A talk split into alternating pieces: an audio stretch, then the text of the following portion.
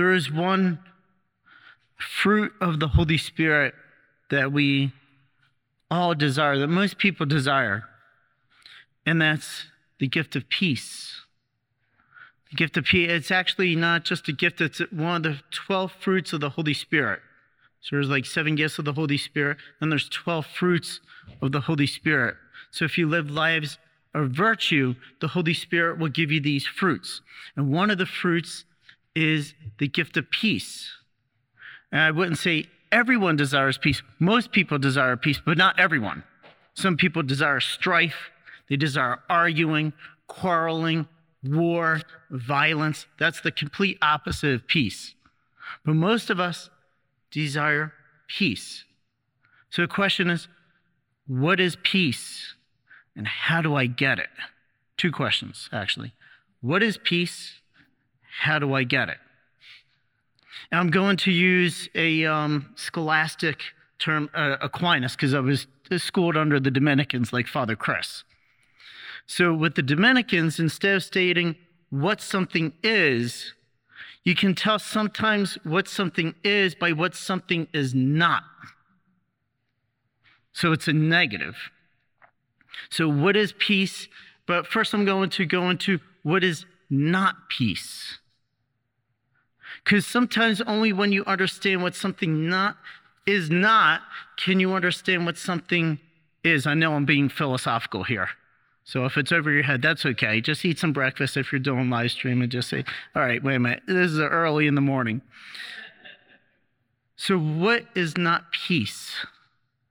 Okay, first of all, we know that war is not peace. Violence is not peace, especially violence against innocent people is not peace. Whatever form it takes. It could be, as we saw with the terrorist shootings in Buffalo in California. It's definitely not peace. Definitely not peace. What else is n- not peace? Peace it also can take the form not only of violence and war and bloodshed that does not constitute peace, but also we think sometimes that peace is something external. Peace is not something external that you can that you can just acquire from without. So some people may think, okay, if only I have all my financial debts paid, then I will be at peace. If only I had this material thing, then I would be at peace. If only I had the right job, the right degree, then I will be at peace. If only, you know, maybe I had the right spouse, then I will be at peace. If only we had the right president of the United States or president of our country, then we will be at peace. If only we had the right politicians in government, then we will be at peace. I could go on and on and on. If only my sports team, you know, won the championship, then I will be at total peace. Now I'm watching sports. I'm a sports fanatic, so I'm not you know, I'm one of these ones contradicting myself because I love sports.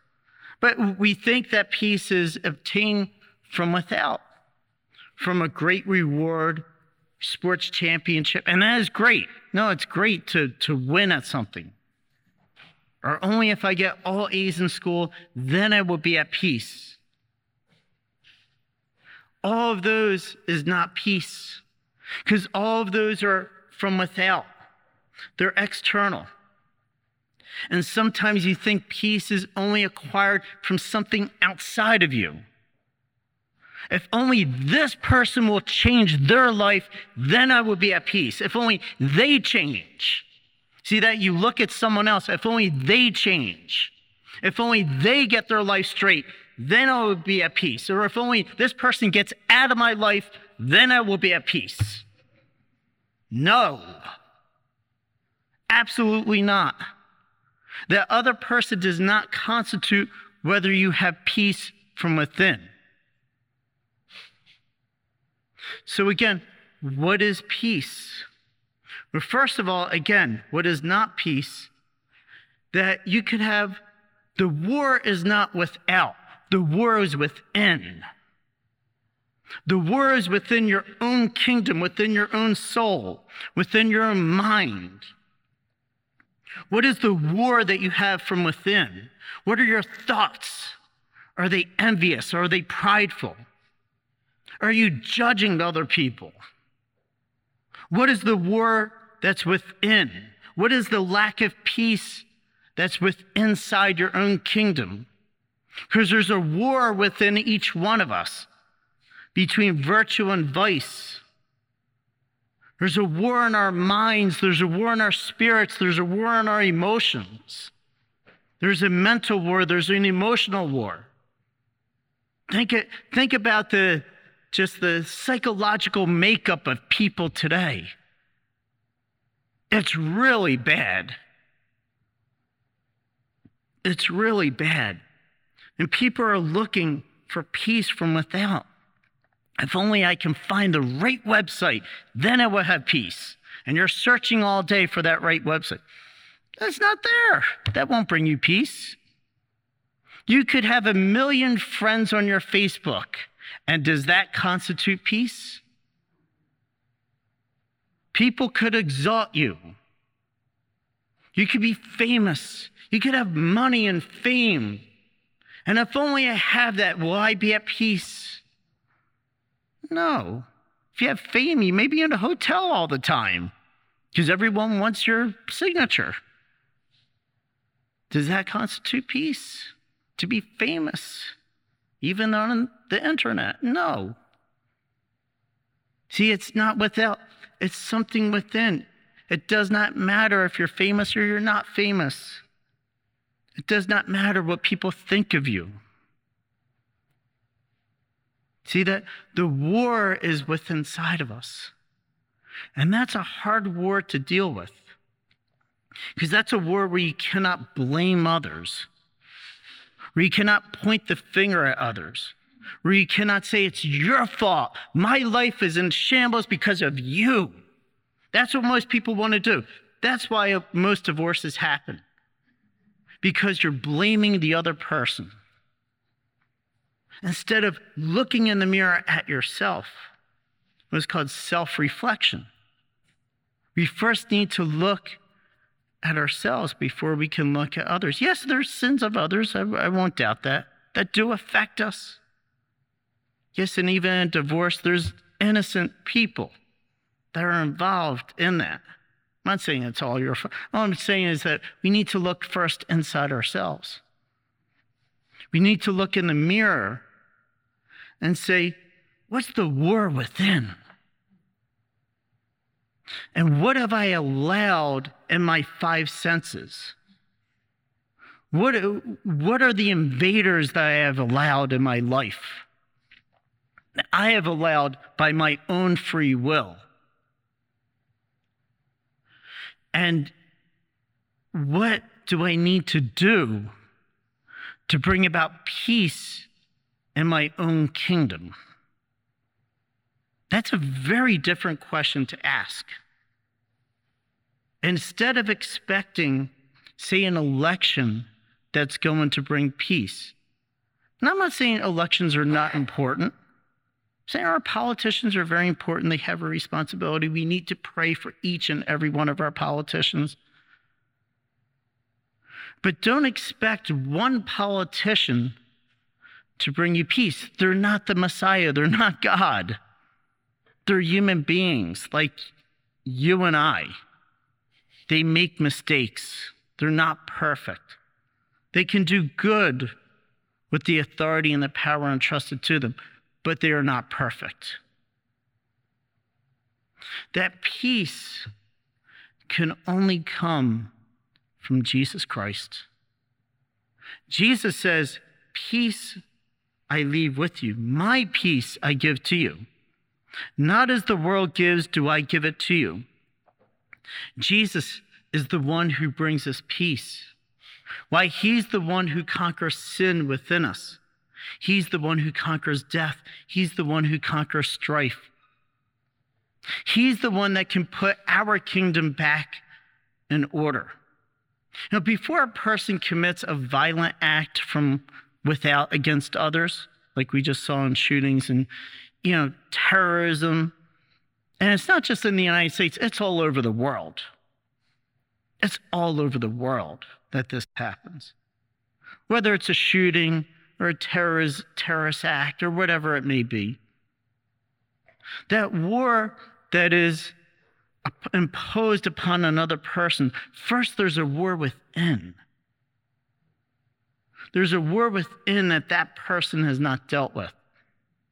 And if that person has not dealt with the war within, has not asked Jesus Christ to come into their life, that war is just going to spiral out of control to other people.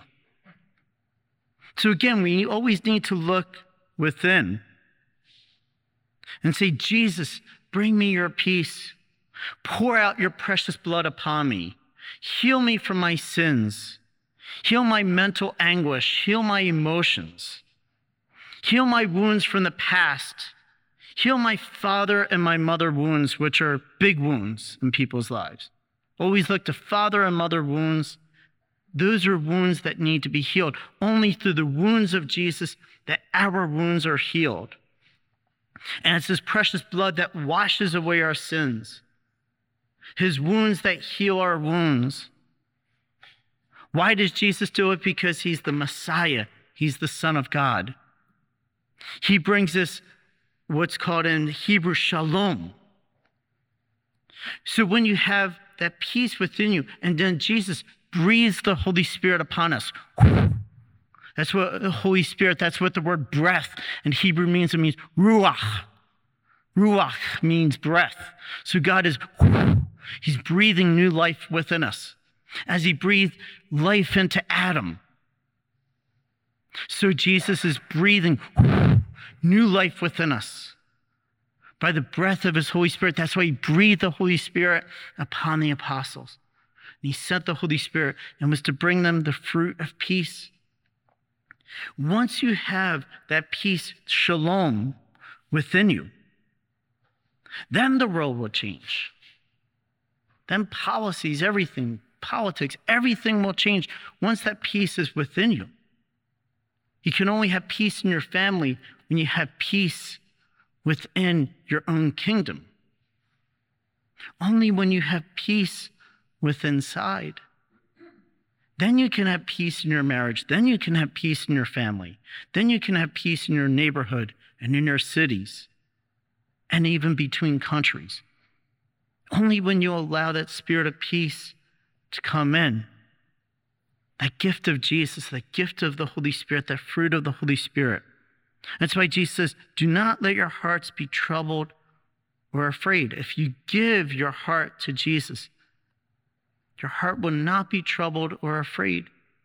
He will bring you the comforter, the advocate, the Holy Spirit will come upon you and your heart and your life and will change your world from within. And that means that once you have peace within, no one can take that from you. No situation in your life, no stress, you know, stress may be bad, but no stress will be able to take that peace from you. Even if you have persecution in your life, some of you may be watching, you may be under persecution in another country. And even if you have persecution in your life, someone's persecuting you from without, they cannot take that peace from within. No one can steal that peace from within, even if you're persecuted from without that that peace remains in there. St. Paul had that peace. Think about it. St. Paul's in a city. He's persecuted. People are angry at him for, for preaching Jesus Christ, for preaching the resurrection. They stone him.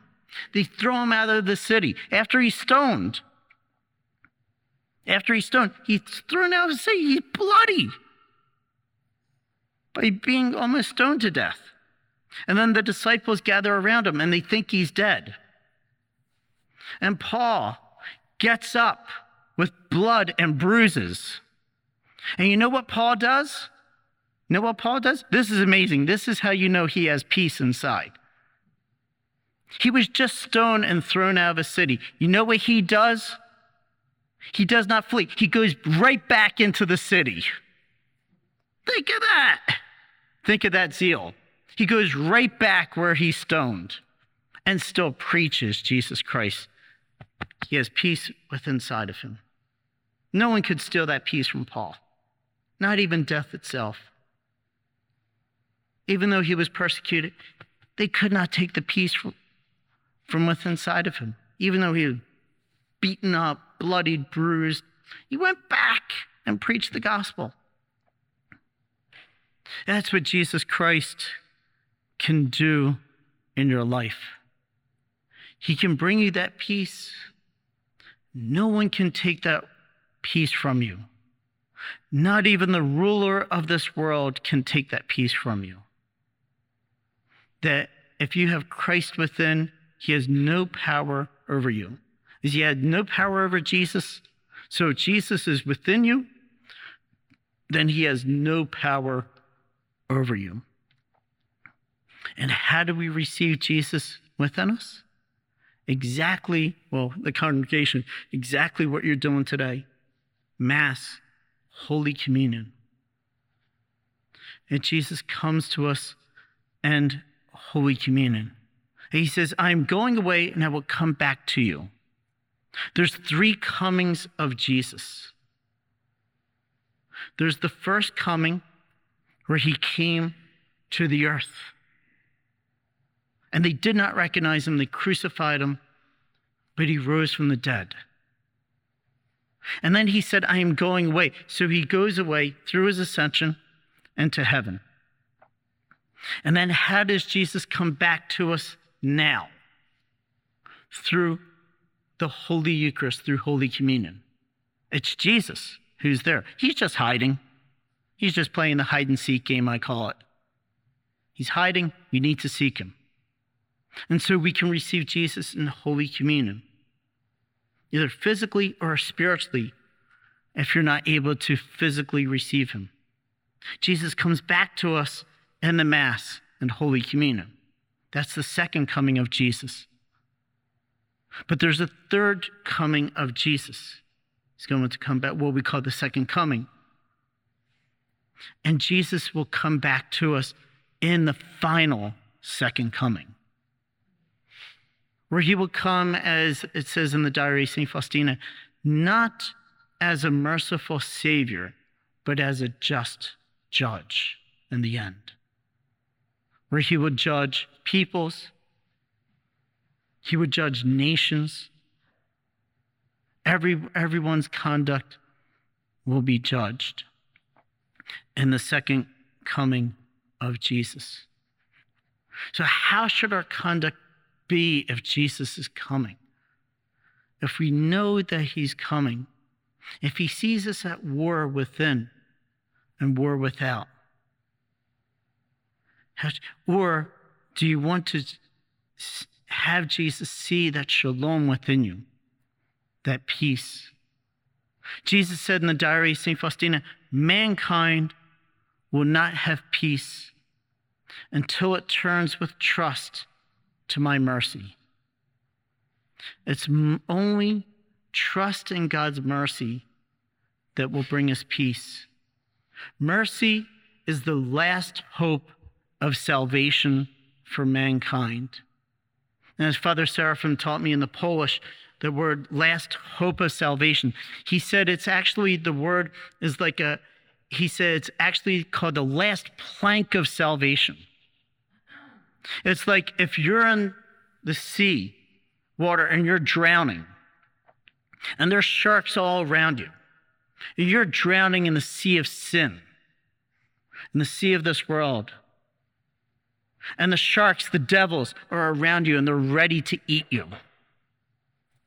And a ship comes along, and the ship throws you a life preserver. And the life preserver says mercy on it. And you're there.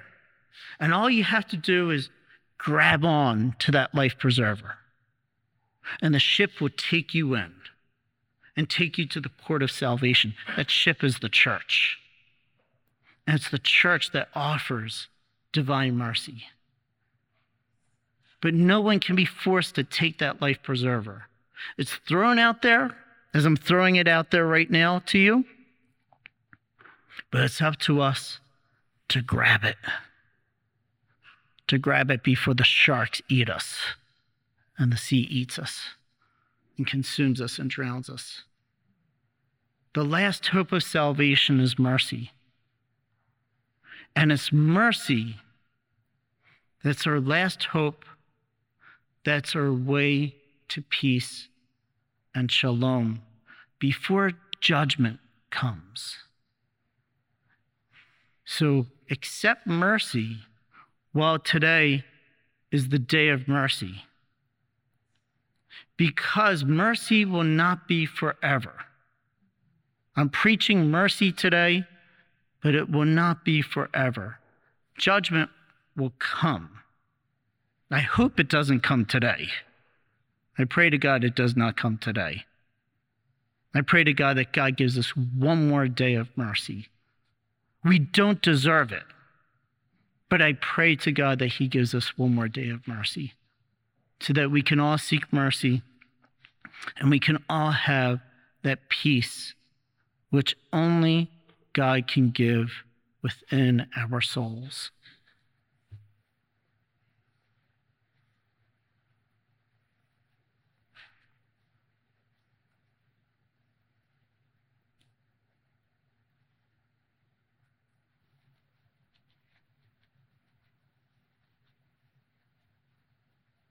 Are you a Marian helper? Join our Spiritual Benefit Society and start sharing in the graces of all the daily masses, prayers, and good works of Marian priests and brothers all over the world. Sign up is free and easy. Simply visit micprayers.org. That's micprayers.org. Thank you, and God bless you. Please follow or subscribe to this podcast to receive the latest episodes and updates.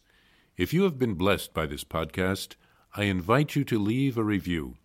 Reviews greatly improve our podcast ranking and will help spread this podcast to other people throughout the world. Are you enjoying this podcast? I invite you to listen to more shows brought to you by the Marian Fathers of the Immaculate Conception. Join us daily for enriching spiritual content which will help you on your journey with Jesus Christ. Simply visit DivineMercyPlus.org for a complete list of our shows. That's DivineMercyPlus.org. Are you a Marian helper? Join our Spiritual Benefit Society and start sharing in the graces of all the daily masses, prayers, and good works of Marian priests and brothers all over the world. Sign up is free and easy. Simply visit micprayers.org. That's micprayers.org. Thank you, and God bless you.